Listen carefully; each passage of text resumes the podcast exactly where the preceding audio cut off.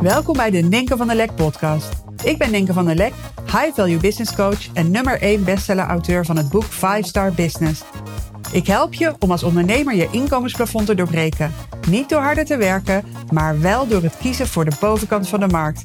Hierdoor wordt je business weer simpel en krijg je een veel hogere omzet met nog maar een handjevol topklanten. Ik was laatst uh, op een feestje, een heel leuk uh, tuinfeestje. En ik raakte in gesprek met uh, twee mensen, een stel. En ehm, zij wonen in Londen. Uh, zijn allebei rond de 30 jaar. En um, we kregen het over, over werk. En zij werken allebei uh, voor een baas.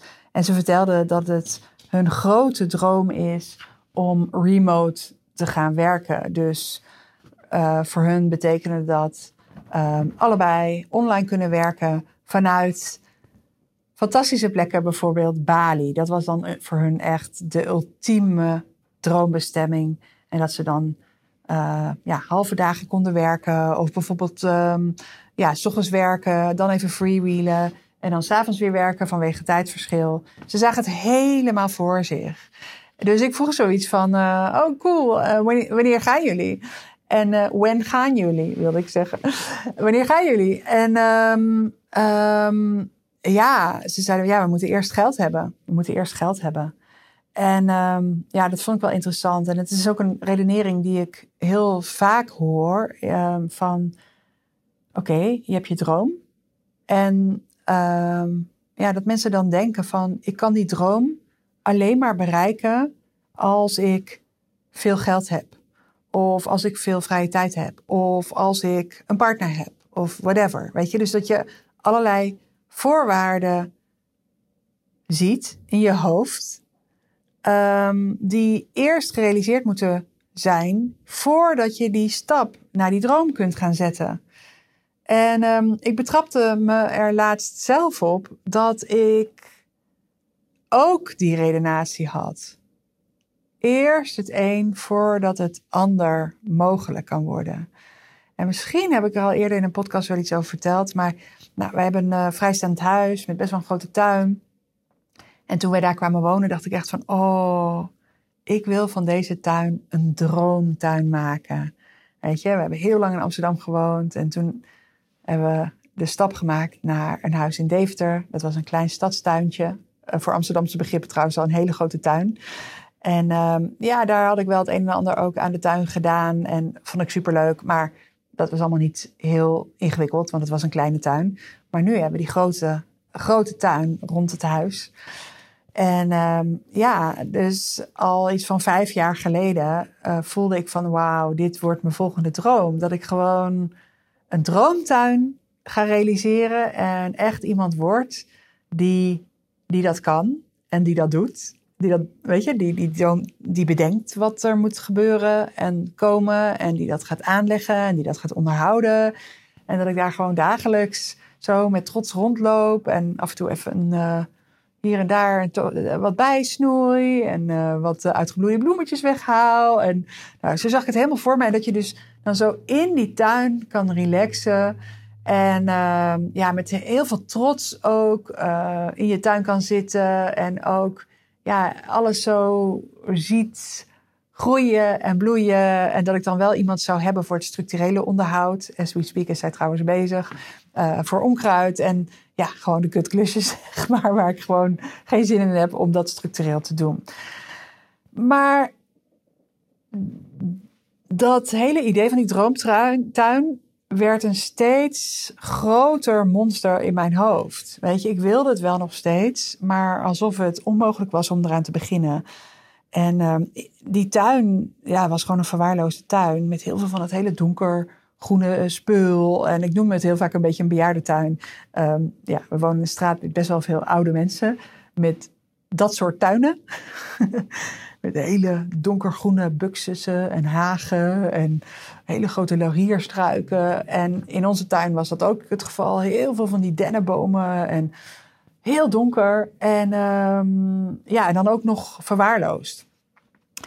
En hoe langer het duurde, hoe onmogelijker het eigenlijk werd om eraan te beginnen.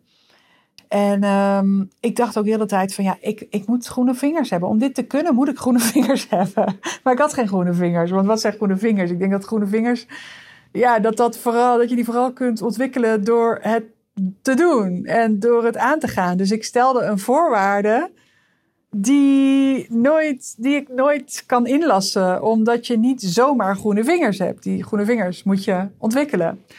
En ehm, zo is het eigenlijk ook met ja, op Bali gaan zitten. Ik bedoel, uh, de levenskosten in Bali vergeleken met Londen is natuurlijk echt peanuts.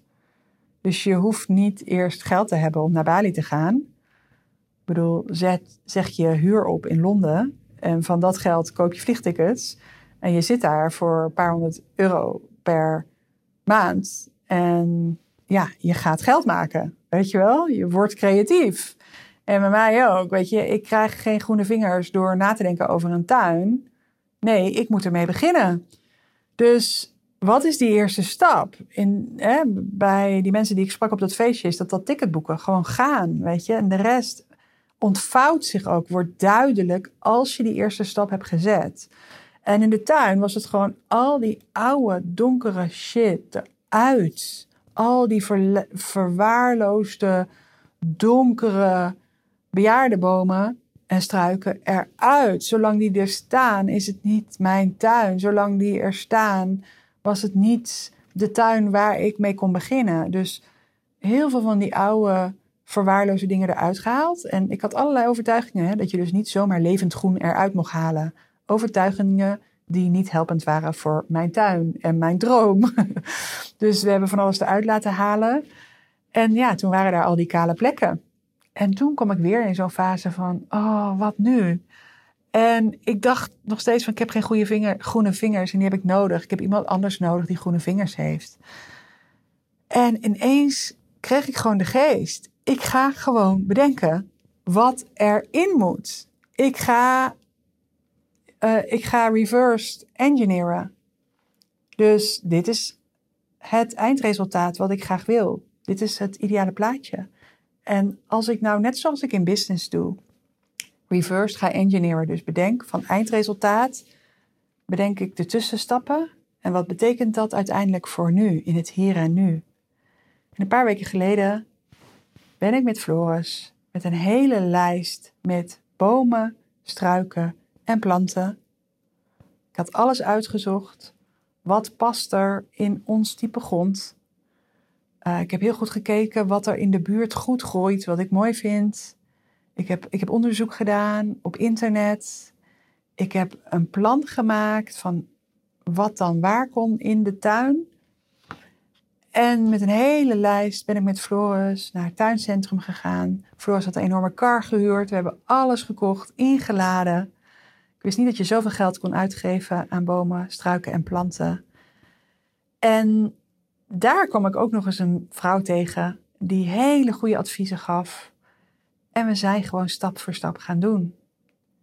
En nu een paar weken later, het heeft de afgelopen tijd lekker veel geregend. De zon heeft ook veel geschenen. Alles slaat goed aan.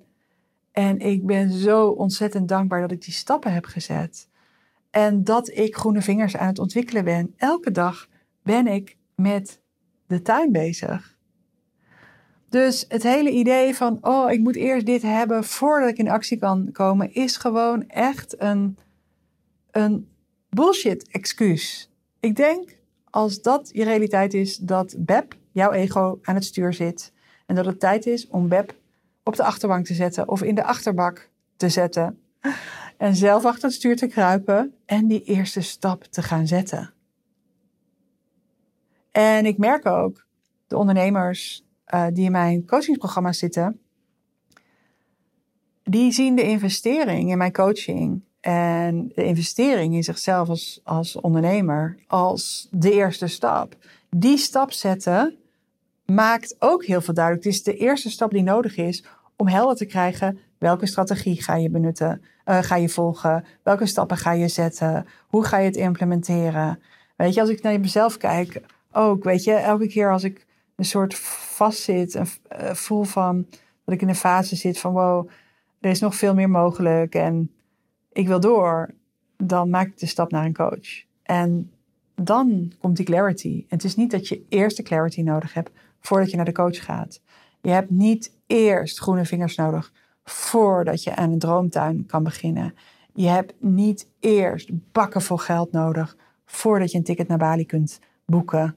Dus zet die eerste stap. En vanuit die eerste stap wordt helder wat er daarna nodig is.